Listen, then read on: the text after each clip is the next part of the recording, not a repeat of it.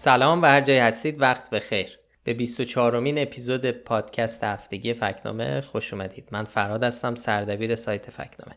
اینجا به همراه همکارم رضا. هر هفته مروری می‌کنیم روی فعالیت ها و درستی سنجی های سایت و درباره مبارزه با اطلاعات نادرست و راه های مقابله با پخش شدنشون حرف می‌زنیم. سلام منم رضا هستم دبیر تحریریه و فکنامه. این هفته هم با فرهاد مرور می‌کنیم به اتفاقاتی که این چند روز افتاد و کارهایی که کردیم. خب رضا به غیر از مسئله کرونا که متاسفانه هنوزم یکی از جدیترین مشکلات ایرانه ما هم تو هفته های گذشته هم تو سایت فکنامه و تو پادکست بهش اشاره کردیم مسئله افغانستان و طالبان هم داره از سوی خیلی از مخاطبا دنبال میشه. دقیقا. به حال افغانستان هم توی ایران و هم توی خیلی از کشورهای دنیا هنوز یکی از مهمترین سوژه های خبری اخبارش رو مردم دنبال می‌کنن. یک مسئله مهم بین المللیه بخشی از مردم افغانستان به خصوص زنان و روزنامه نگاران همین الان دارن اعتراض هایی رو علیه طالبان انجام میدن. از طرفی درگیری هایی توی منطقه پنجشیر وجود داره.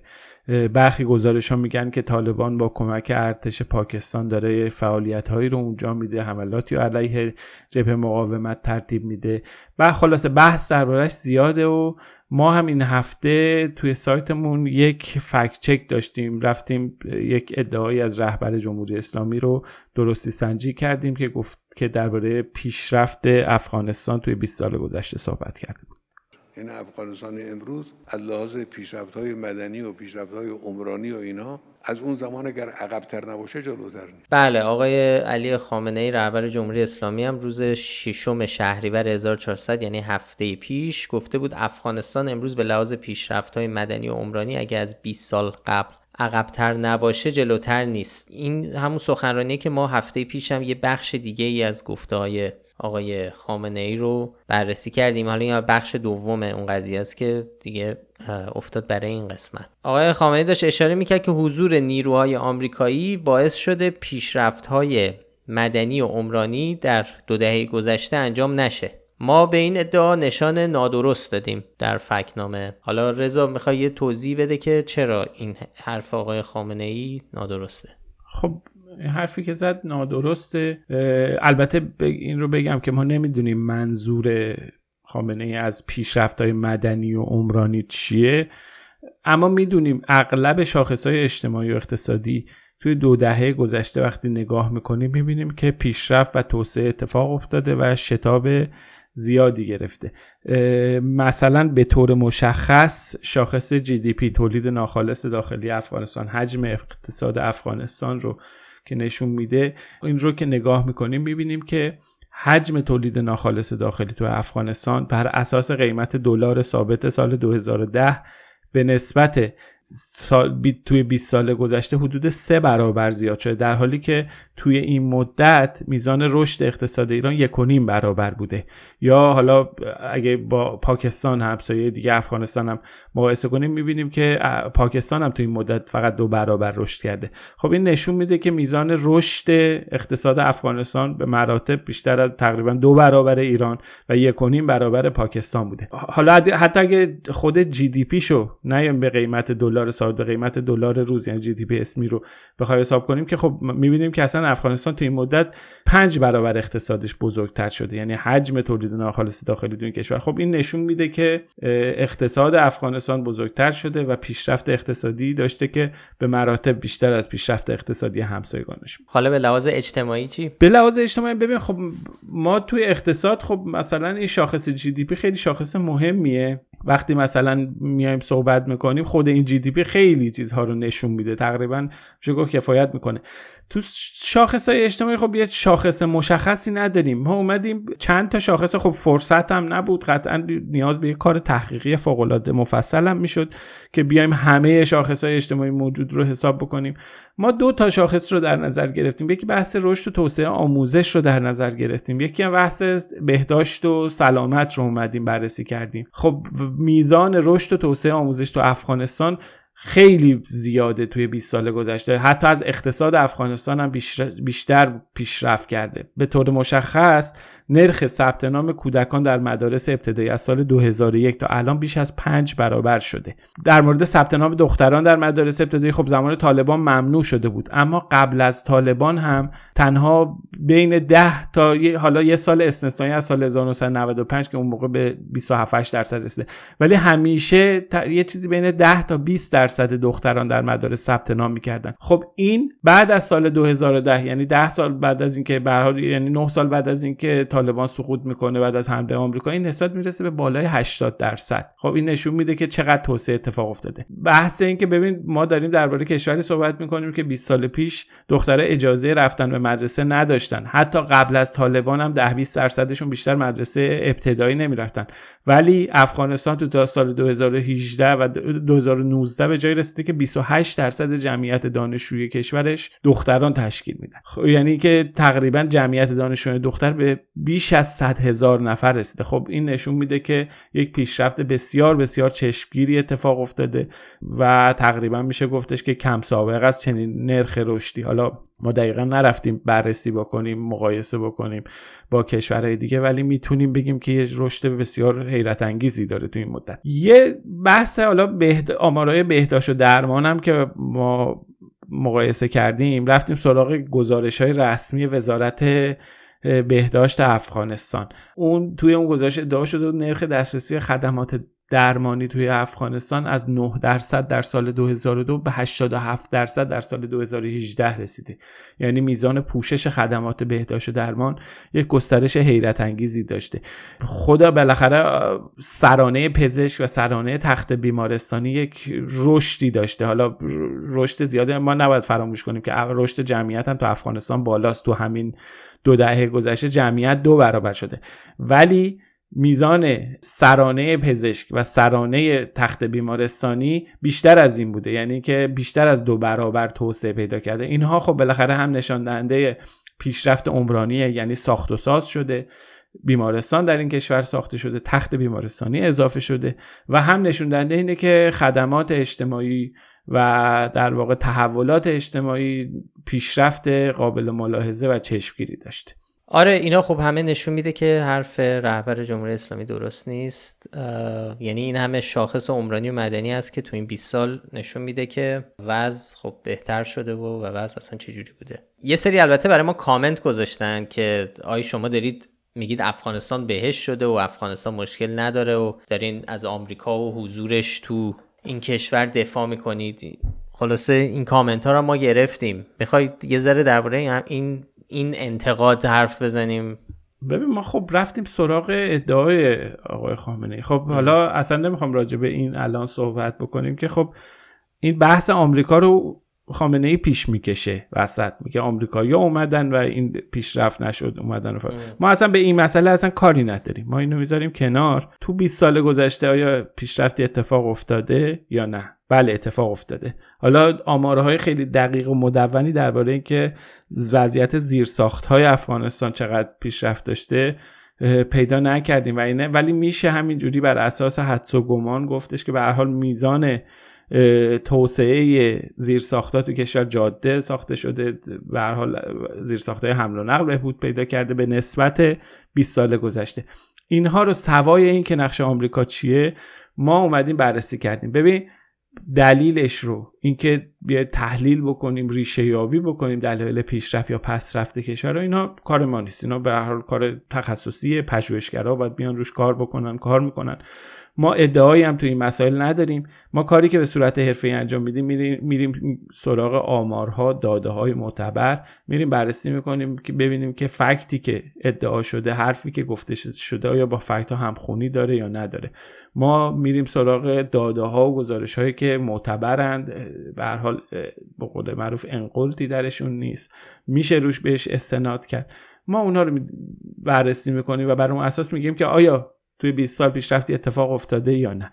بقیه این چیزها به هر حال کار ما نیست و ما نمی‌خوایم در واقع بیایم دنبال تحلیل حضور آمریکایی باشیم نقششون رو بخوایم بررسی بکنیم. اینها از جنس تحلیله و در حوزه کار ما که فکت چکینگه نمی آره این توضیح مهمیه هم برای این فکت چک هم برای کلا بقیه فکت چک ها خب به حال همه نگران وضعیت مردم افغانستان هستن. تحلیل های زیادی هم وجود داره. درباره طالبان درباره حضور نظامیان کشورهای دیگه. الان خبری اومده که چین داره بررسی می‌کنه که حضور نظامی داشته باشه یا نه. اینا خب همه طبیعتا همه رو یا نگران می‌کنه یا خوشحال می‌کنه. حالا دیگه ما متوجه این موضوع هستیم.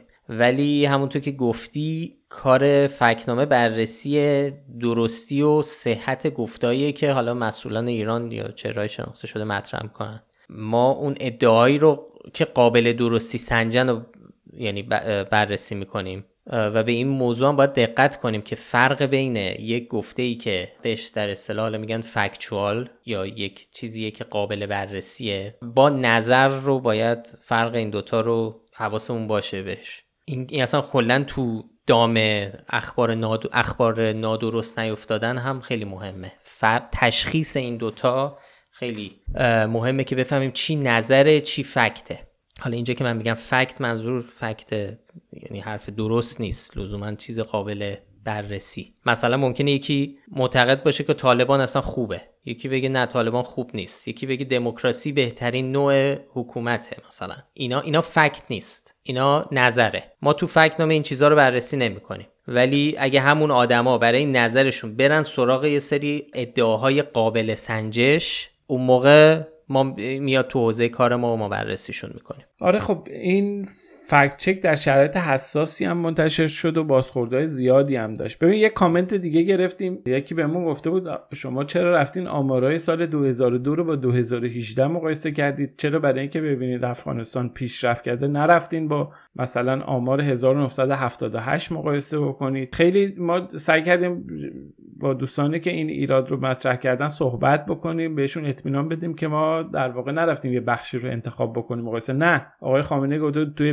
20 سال اتفاق نیفتاده ما رفتیم دقیقا از این نقطه گرفتیم تا اون نقطه توی 20 سال بررسی کرد ولی خب اینا هم توجه داشته باشیم که ما توی افغانستان قبل از اینکه سال دو قبل از سال 2001 وضعیتش چنان آشفته سالها در واقع جنگ داخلی و این سه چهار سال آخرش حضور طالبانو در واقع اومدنش یه وضعیت ایجاد کرده بود که اصلا اقتصاد افغانستان به ورطه افتاده بود که حتی آمار اقتصادی هم ازش منتشر نمی‌شد. هیچ برآوردی از جی دی پی افغانستان توی آمارا نیست. در فاصله 1982 تا 2001 هیچ آماری ما نداریم. ولی خب ما این دوستمون که گفته بود چرا نمیرین مقایسه کنیم ما دقیقا رفتیم برای اینکه بهش اطمینان بدیم رفتیم آمار سال 1978 رو با 2019 مقایسه کردیم و به این دوستمون نشون دادیم اقتصاد افغانستان تو این فاصله 6 برابر بزرگ شده جی دی پی اسمیش و اقتصاد ایران در واقع دو نیم برابر بزرگ شده. اینو مقایسه کردیم و ایران رو هم در واقع برای این گذاشتیم که چون بالاخره یک ایرانی این رو مطرح کرده بود یعنی آقای خامنه این ادعا رو مطرح کرده برای اینکه بشه یه سنس ایجاد بکنه یه تصویری بده از واقعیت موجود. مثلا وقتی ما میگیم که اقتصادشون 6 برابر 5 برابر 3 برابر بزرگتر شده ولی مال اقتصاد ایران فقط مثلا یک و نیم برابر یا دو نیم برابر بزرگ شده خب می‌تونه آدم مقایسه کنه بگه ما اگر انقدر پیشرفت کردیم پس اونا 6 برابر پیشرفت کردن. خب اینجوری یه سنسی میده و یه مقیاسی میده و راحت تر آدم متوجه میشه که درباره چه حدی از پیشرفت داریم صحبت می‌کنیم.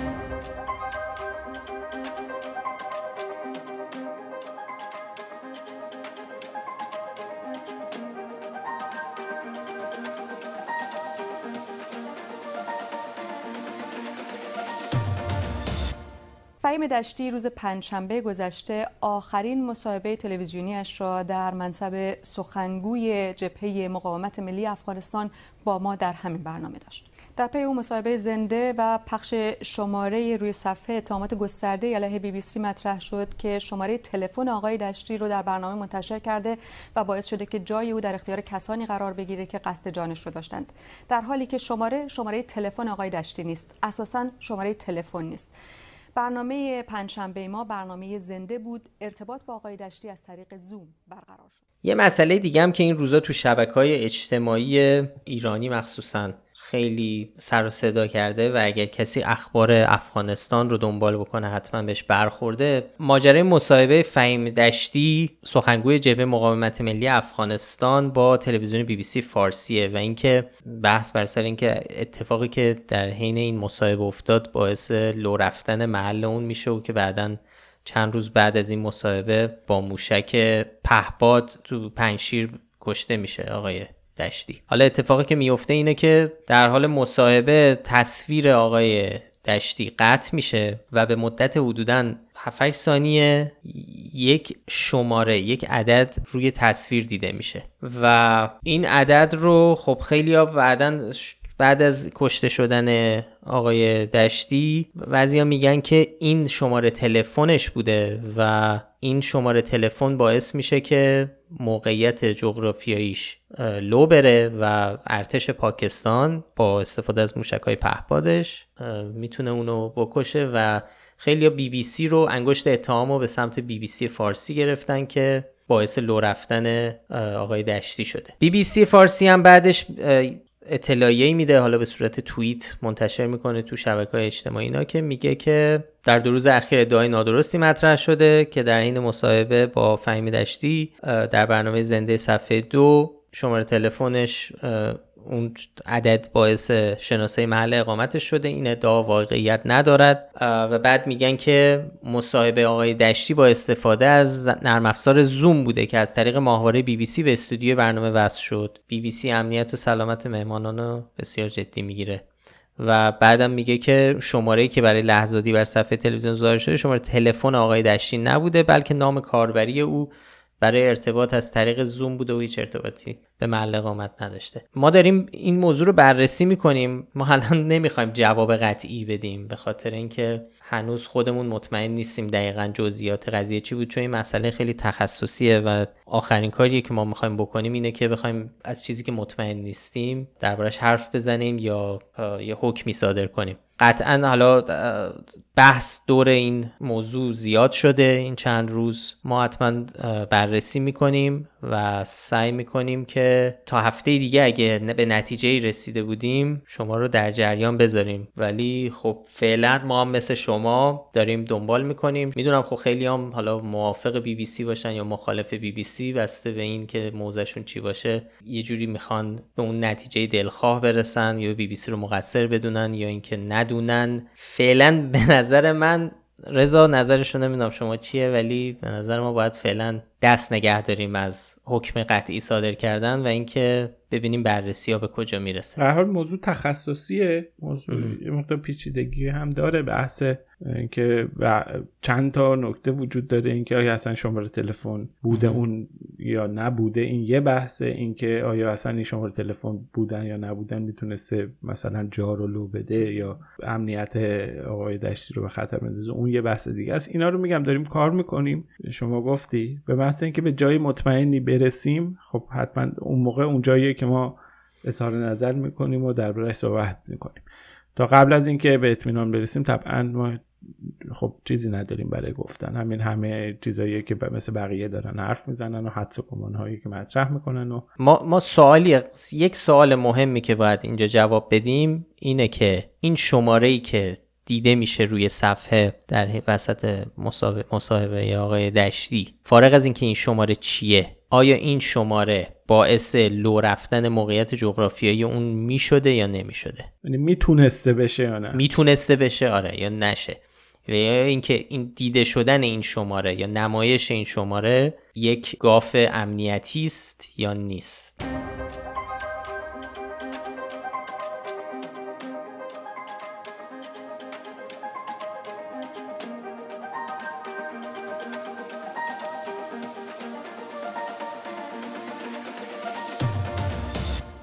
خب این اپیزودم رضا به نظرم همش شد درباره افغانستان. خب مسئله مهمیه دیگه. مسئله مهمی هم هست. ولی خب ما تازه و درباره افغانستان صحبت نکردیم. ما تو طول این سال هم فکت چک هایی داشتیم با موضوع افغانستان. خب افغانستان به دلیل همسایگی و اشتراک های زبانی با زبان رسمی ایران و البته به خاطر همه تحولات و اتفاقات این چند دهه یه رابطه زنده و واقعی با سرزمین ایران داشته و خب طبیعی هم بوده که ما تو این چند سال فعالیت فکنامه به بهانه‌های مختلف فکچک هایی داشتیم درباره این کشور. آره ببین توی این مدت توی این دورانه که ما تو فکتنامه کار می‌کنیم 16 تا فکت چک داشتیم که مستقیم به افغانستان ربط داشته. حالا لینکش رو اینجا می‌ذاریم. بالاخره اون تگ افغانستان مطلبی که تگ افغانستان خورده رو اگه حوصله داشتین نگاه بکنین. فکت چک های با مزه اطلاعات خوبی توش هست.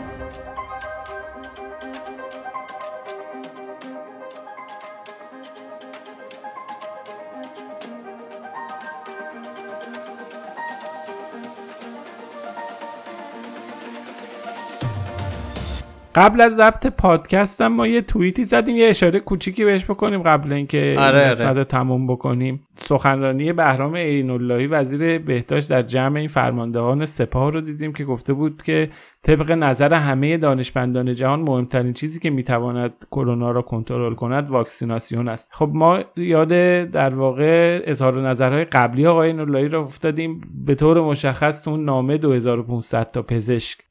رفتیم یه جمله ای رو از اون نامه برداشتیم گذاشتیم کنار این جمله و این دوتا رو گذاشتیم کنار هم که اون موقع آقای اینولایی گفته واکسن های کرونا به خصوص واکسن های نسل جدید می‌تونه عوارض ناشناخته و گاه جبران ناپذیری به جای بگذاره. خیلی جالب دی برای تغییر موضع تو این فاصله زمانی نه ماهه قابل تعمله آره این قضیه این نامه خب خیلی نامه مهمیه ما هم چند بار دربارش حرف زدیم. هم به خاطر تأثیری که داشت در سیاست گذاری البته تأثیر که بالاخره یک موج حمایتی از تصمیم رهبر جمهوری اسلامی برای جلوگیری از واردات واکسن انگلیسی و آمریکایی داشت و نقشش زیاد بود و به خصوص آدم هایی که اون نامه رو امضا کردن و اسامی که اونجا بودن خب هر روز ما داریم در واقع رصد می‌کنیم که چه کسایی بودن و یکی از اون آدم ها و افرادی که نامه رو امضا کردن همونجور که گفتی آقای عیناللهی بود که شده الان وزیر بهداشت. اون موقع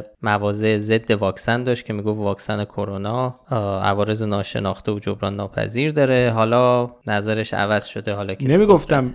فقط هم یعنی نکته اینه که حالا تاکید اون نامه هم روی واکسن آمریکایی انگلیسی ولی توی نامه فقط هم محدود به این نکردن که بگن واکسن آمریکایی و انگلیسی که خب حرف بی موردی هم هستش و اصلا خب اصلا مبنا و پایه و اساسی نداره ولی این توی این نامه این آقایون به طور سریح بحث واکسن رو مطرح می‌کردن. میگن واکسن کرونا به طور عام به خصوص حالا این واکسن های نسل جدید مثلا. اینا. به حال اون موقع نگران بودن و در واقع از منظر مخالف واکسن وارد شدن هشدار دادن درباره کوواکس صحبت کردن گفتن مشکوک این حرفا رو زدن. حالا خب خدا رو شکر تغییر تحول بدی نیست میان و الان درباره کنترل بیماری توسط واکسیناسیون و دپو کردن واکسن و اینها صحبت می‌کنن.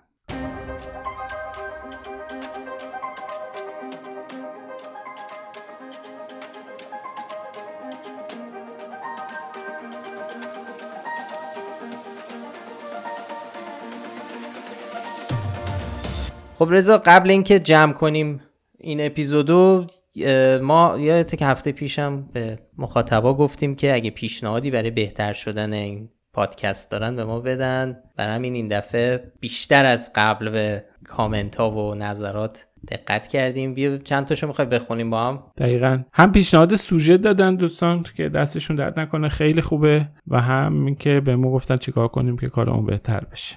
آره. یه, یه نفر گفته بود که موزیک پخش کنیم وسط پادکست. چون آره. میگه که می‌گفت که الان متنشو بذار پیدا بکنم. میگه این قسمت عالی بود و پیشنهادم اینه که برای خسته ام. نشدن مخاطب بین هر چند دقیقه صحبت مثلا هر ده دقیقه ده ثانیه فقط موسیقی پخش کنیم خیلی پیشنهاد خوبیه. ده ثانیه موسیقی. موسیقی خوب اگه پخش بکنیم شاید بهتر بشه ده دقیقه موسیقی خوب پخش کنیم. موسیقی این موسیقی رو من اصلا باید یه فکری براش بکنیم موسیقی پادکست رو. آره. بعضی وقتا شنونده ها خودشون اگه اونایی که دوست دارن و دستی بر ساز و موسیقی و اینا دارن موزیک می‌سازن برای تیتراژ پادکست هایی که گوش میدن بهش. حالا ما هم بدمون نمیاد اگه مخاطبای موزیسین داریم برامون موزیک بسازن بفرستن نه؟ آره. یه دوستی هم گفته بود که به نظرم نوع گویش و اجرای غیر حرفه‌ای و جهت داره. اگه توضیحات پادکست نبود مثلا با دیدن یک تصویر یا نشان درست یا غلط در توییتر ذهن و فکر بیننده به بیراهه می‌رفت که خب یه تکنیک رسانه دقیقا متوجه نشدیم منظور ایشون چیه. در واقع میگن که پادکست ابهام ها رو که ممکنه توی فکت چک توی شبکه های اجتماعی دیده میشه برطرف کنه یا نه. مثلا پادکست داره ابهام ها رو بیشتر می‌کنه. خب خیلی خوشحال میشیم اگه بعدا توضیح بیشتری بدن و به ما بگن. ولی خب این نکته مهمه. کاملا حق با ایشونه. به حال انتشار یک تصویری نشان ممکنه خیلی اوقات برای بعضی مبهم و سوال برانگیز باشه. فراد می‌خوای یه دقیقه دو دقیقه درباره این نشانه های ما یه توضیح خیلی مختصر و کوچیکی بدی دوباره؟ آره ما تو اپیزودهای اول گفتیم که فکنامه چطور کار می‌کنه و وقتی میگیم نشان نادرست منظورمون چیه؟ اگر سایت فکت‌نامه رو دیده باشید ما بعد از بررسی هر گفته یا ادعا در آخر بهش یک نشانی میدیم که نشان ما به شکل این کاراکتر کارتونیه که به اسم میرزا. بعد حالا بهش میگن rating system دیگه یعنی بالاخره یه نشانی بهش میدیم و از درست شروع میشه. درست نیمه درست غیر قابل اثبات گمراه کننده نادرست و شاخدار برای ادعاهایی که مرغ پخته هم به خنده میفته اینو آره شاید بد نباشه که ما بعضی وقتا تو پادکست اینو یادآوری بکنیم برای کسایی که خب شاید خیلی سایت رو ندیده باشن یا اینکه آشنایی زیادی نداشته باشن با شیوه کارمون. ولی حالا از این مخاطب عزیز حالا ما بعدا حالا تو خود کست باکس می‌تونیم ازشون بپرسیم که دقیقا منظورشون چی بوده؟ یا یه ذره بیشتر توضیح بدن درباره اینکه اجرامون غیر حرفه‌ای یا جهت داره؟ چون ما قطعا نمی‌خوایم جهت دار باشه. حرفامون یا چه, چه توی سایت چه اینجا. ولی خب اینجا ممکنه چون داریم حرف می‌زنیم یه ذره ممکنه برداشت بدی بشه. چون داریم حرف می‌زنیم یک مکالمه است دیگه. فرق داره با متن مکتوب. غیر رسمی تر و این هاست دیگه. موقع آره اولم گفتیم دیگه. اولم گفتیم که این این پادکست یه ذره غیر رسمی تره و یه جورایی انگار می‌خوایم ببریم مخاطبا رو به پشت صحنه سایت فکنامه ولی خب باید مواظب باشیم. چند نفرم از همون تعریف کردن. خیلی خوشحال شدین. دمتون گرم. تعریف می‌کنین حال میده. آره آره. تعریف ها رو که بفرستید حتما. خیلی کیف میده. کنارش هم حالا انتقاد نکن. کم اونم خوشحال میشیم. نه شوخی کردم. انتقاد خیلی خوبه. ولی چند تا آره سوژم پیشنهاد دادن که اگر برسیم شاید حتما بریم سراغشون. مثلا اینجا الان می‌بینم در ماجرای اسپوتنیک لایت توضیح بدید. اسپوتنیک لایت. آره باید بررسی بکنیم ببینیم. آره. اگر فرصت شد و یه نفر دیگه هم دوست عزیزی سعید نوشته که این روزا زیاد میشه. افغانستان دارای منابع طبیعی ارزشمند چون آهن و مس و فلزات کمیاب و غیره است. و بالقوه کشور ثروتمندی است. ممنون میشم بررسی بفرمایید که مطلب تا چه درست این معادن چقدر ارزش داره حالا من, من حالا رضا نمیم شاید بیشتر بهتر بدونه ولی من که تا جایی که می‌دونم حالا عدد و رقم الان ندارم ولی بله افغانستان یه کشور خیلی غنیه در به لحاظ معادنی که داره. میگم نفت نداره ولی عوضش هم که نفت نداره معدن و اینجور چیزا داره چیزای ارزشمند داره که آره اینم میشه بررسی کرد. رضا به نظر خوبیه. آره جای آره بررسی داره. این قابل بررسی هست که چقدر و ارزششون چقدر شاید. این بحث معادن رو کلا البته باید بررسی بکنیم دقیق بیایم بسنجیم ببینیم که واقعا چی داره. ولی یه چیزی هم نباید فراموش بکنیم. اونم اینه که کلا بین منابع طبیعی مثل معدن بهرهمندی از ثروت های ملی مثلا حتی طلا این چیزا لزوما باعث این نمیشه که اقتصاد کشورهای یک اقتصاد موفق و در واقع با تحرک و بزرگ باشن. همین کافیه نگاه بکنی. خیلی از این کشورهای آفریقایی معادن بسیار بسیار گسترده دارن ولی از نظر اقتصادی اوضاعشون به هم ریخته است. چیزی که باعث وضعیت افغانستان رو در واقع می‌بینیم که تبدیل کرده به یک کشور با یک اقتصاد شکننده تداوم جنگ های طولانی مدت بالغ بر سی چهل ساله این کشور رنگ آرامش رو به خودش ندیده یا مقاطع نتونسته پایدار آرامش پایدار داشته باشه. یا حتی ایران. با این همه نفتی که به حال نفت یه مقدار وضعیتش فرق می‌کنه. یه ثروت بسیار بسیار بزرگه. ولی خب ما می‌بینیم که ناپایداری های اجتماعی سیاسی عملا باعث میشه که نشه. این به کار کشورها نیاد. عملا بحث این که رابطه اقتصاد با رابطه معادن چیه خودش یه بخش با رابطه منابع طبیعی چیه این یه بحثه که قابل صحبت و قابل بررسی و قابل تحلیله. یه بخش این که آیا چقدر کشور افغانستان بهرهمند از منابع طبیعی هم اون یه بحث دیگه است که انشالله اگه فرصت شد حتما سعی می‌کنیم که یه کاری روش بکنیم. خب مرسی از توضیحاتت رضا و خیلی ممنون از همه کسایی که برامون کامنت می‌ذارن. سعی می‌کنیم تو اپیزودهای بعدی هم یه بخشی رو اختصاص بدیم که کامنت ها رو بخونیم یا جواب بدیم. خیلی ممنون که پادکست رو میشنوین. خیلی خوشحال میشیم این پادکست رو به بقیه هم معرفی کنید. برای پیدا کردن ما کافی اسم فکت‌نامه رو به فارسی یا انگلیسی تو app های پادکست جستجو کنید. ما هر هفته هم لینک مطالبی رو که بهشون اشاره کردیم تو بخش توضیحات می‌ذاریم تا بتونین بهش دسترسی پیدا کنید. پادکست فکت‌نامه رو افشین صدری تهیه می‌کنه. آریا کیان هم مدیر هنریشه. آدرس سایت ما هم هست فکنامه دات کام. این هم از اپیزود 24 و تا هفته دیگه خدا حافظ مراقب خودتون باشین. خدا نگهدار.